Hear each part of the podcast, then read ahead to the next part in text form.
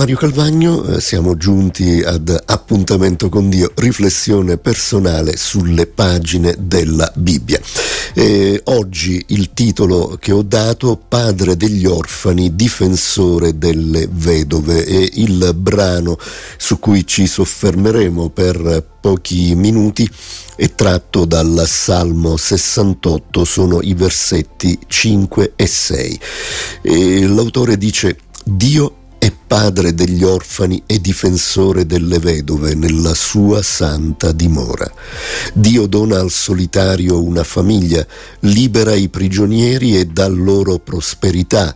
Soltanto i ribelli risiedono in terra arida. Beh, eh, un brano eh, molto bello, già eh, la, la, il primo concetto che viene espresso mi fa eh, venire in mente la prima chiesa cristiana, la chiesa appena nata, eh, subito dopo la resurrezione di Cristo, nel giro di poco tempo eh, si eh, organizzò proprio per aiutare le vedove, per aiutare gli orfani. Perché? Perché in una eh, società di quel tipo non c'era la, la, previdenza sociale, diciamo così, come la chiamiamo oggi, non c'erano le pensioni per eh, chi aveva eh, necessità, non c'era la previdenza ma c'era la provvidenza. La provvidenza divina la provvidenza del Signore che si eh, manifestava e che si manifesta ancora oggi eh, attraverso eh, delle situazioni nuove che possono sorgere nella vita di una persona che ha dei problemi, eh, situazioni nuove che sorgono improvvisamente, inaspettate e a volte provengono anche da altre persone che sono disposte ad aiutare. Ecco, Dio è il padre degli orfani e difensore delle vedove proprio perché eh, provvede eh, d'altra parte eh, uno dei nomi eh, di Dio nella Bibbia è proprio eh, Yahweh Jireh, eh, Dio provvede, è appunto la provvidenza eh, divina. E poi Dio dona al solitario una famiglia eh, chi è solo, chi è disperato, chi non ha eh, la prospettiva, la forza, la voglia spesso di andare avanti eh, quando si trova eh, solo, nel momento in cui ha una persona accanto, più persone accanto, eh, questa questa, questo, questo, peso, diciamo così, eh, questo qualcosa che grava sul proprio spirito, eh, quasi come se opprimesse il tetto. Il, il, petto, ecco, questa cosa eh, scompare e, viene proprio dalla, da una famiglia, una famiglia eh, in qualunque modo, una, un qualcuno, un amico, eh, una persona eh, cara, una persona che ti vuole bene, che è disposto a, a vivere eh, insieme a te, a condividere. A me è successo eh, con degli amici, per esempio, moltissimi anni fa, quando ero eh, adolescente, eravamo proprio come, come una famiglia, andavamo in giro insieme, ci aiutavamo, ci sostenevamo eh, ci incoraggiavamo nei momenti di, di sconforto che possono eh, esserci molto spesso eh, nell'adolescenza.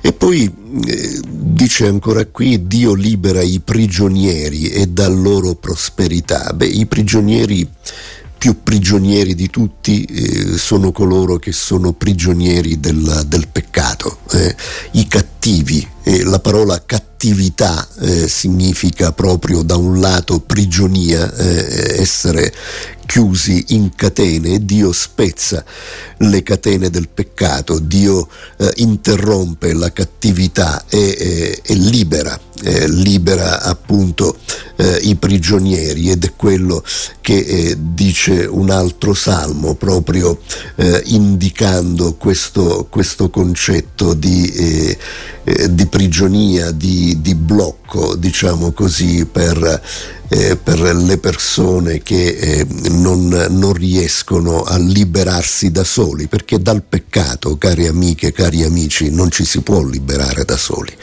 È Dio che ci libera è Dio che ci dà prosperità, come dice qui eh, il salmista. E, eh, diversamente si vive in una, in una, terra arida, in una terra dove non c'è l'acqua che disseta, l'acqua dello Spirito Santo. Anche qui, ecco, lo prendiamo come una metafora, quest'ultimo concetto del Salmo. Soltanto i ribelli risiedono in terra arida, coloro che non vogliono essere liberati dal peccato coloro che vogliono continuare a vivere immersi ed è una scelta, una scelta brutta, una scelta non opportuna, una scelta dolorosa per Dio. Può sembrare per chi vuole continuare a vivere in queste situazioni eh, una scelta eh, di libertà, ma non c'è libertà nel peccato se viene eh, così indicato come eh, una catena, una prigionia, una cattività. E Dio vuole liberarci, vuole eh, liberare eh, tutte e tutti noi dal nostro peccato, dai nostri peccati, ma soprattutto da una vita di peccato. Poi si può sbagliare, si può peccare, ma siamo già uniti a Dio e chiediamo perdono per i nostri errori e il Signore è lì pronto, e come il Padre misericordioso che accoglie di nuovo il figlio prodigo, anzi lo attende con ansia, attende con ansia il suo ritorno e così è per eh, tutte e tutti noi. Bene, concludiamo con questo concetto Dio padre degli orfani e difensore delle vedove, questo brano dal Salmo 68. Che il Signore ci benedica.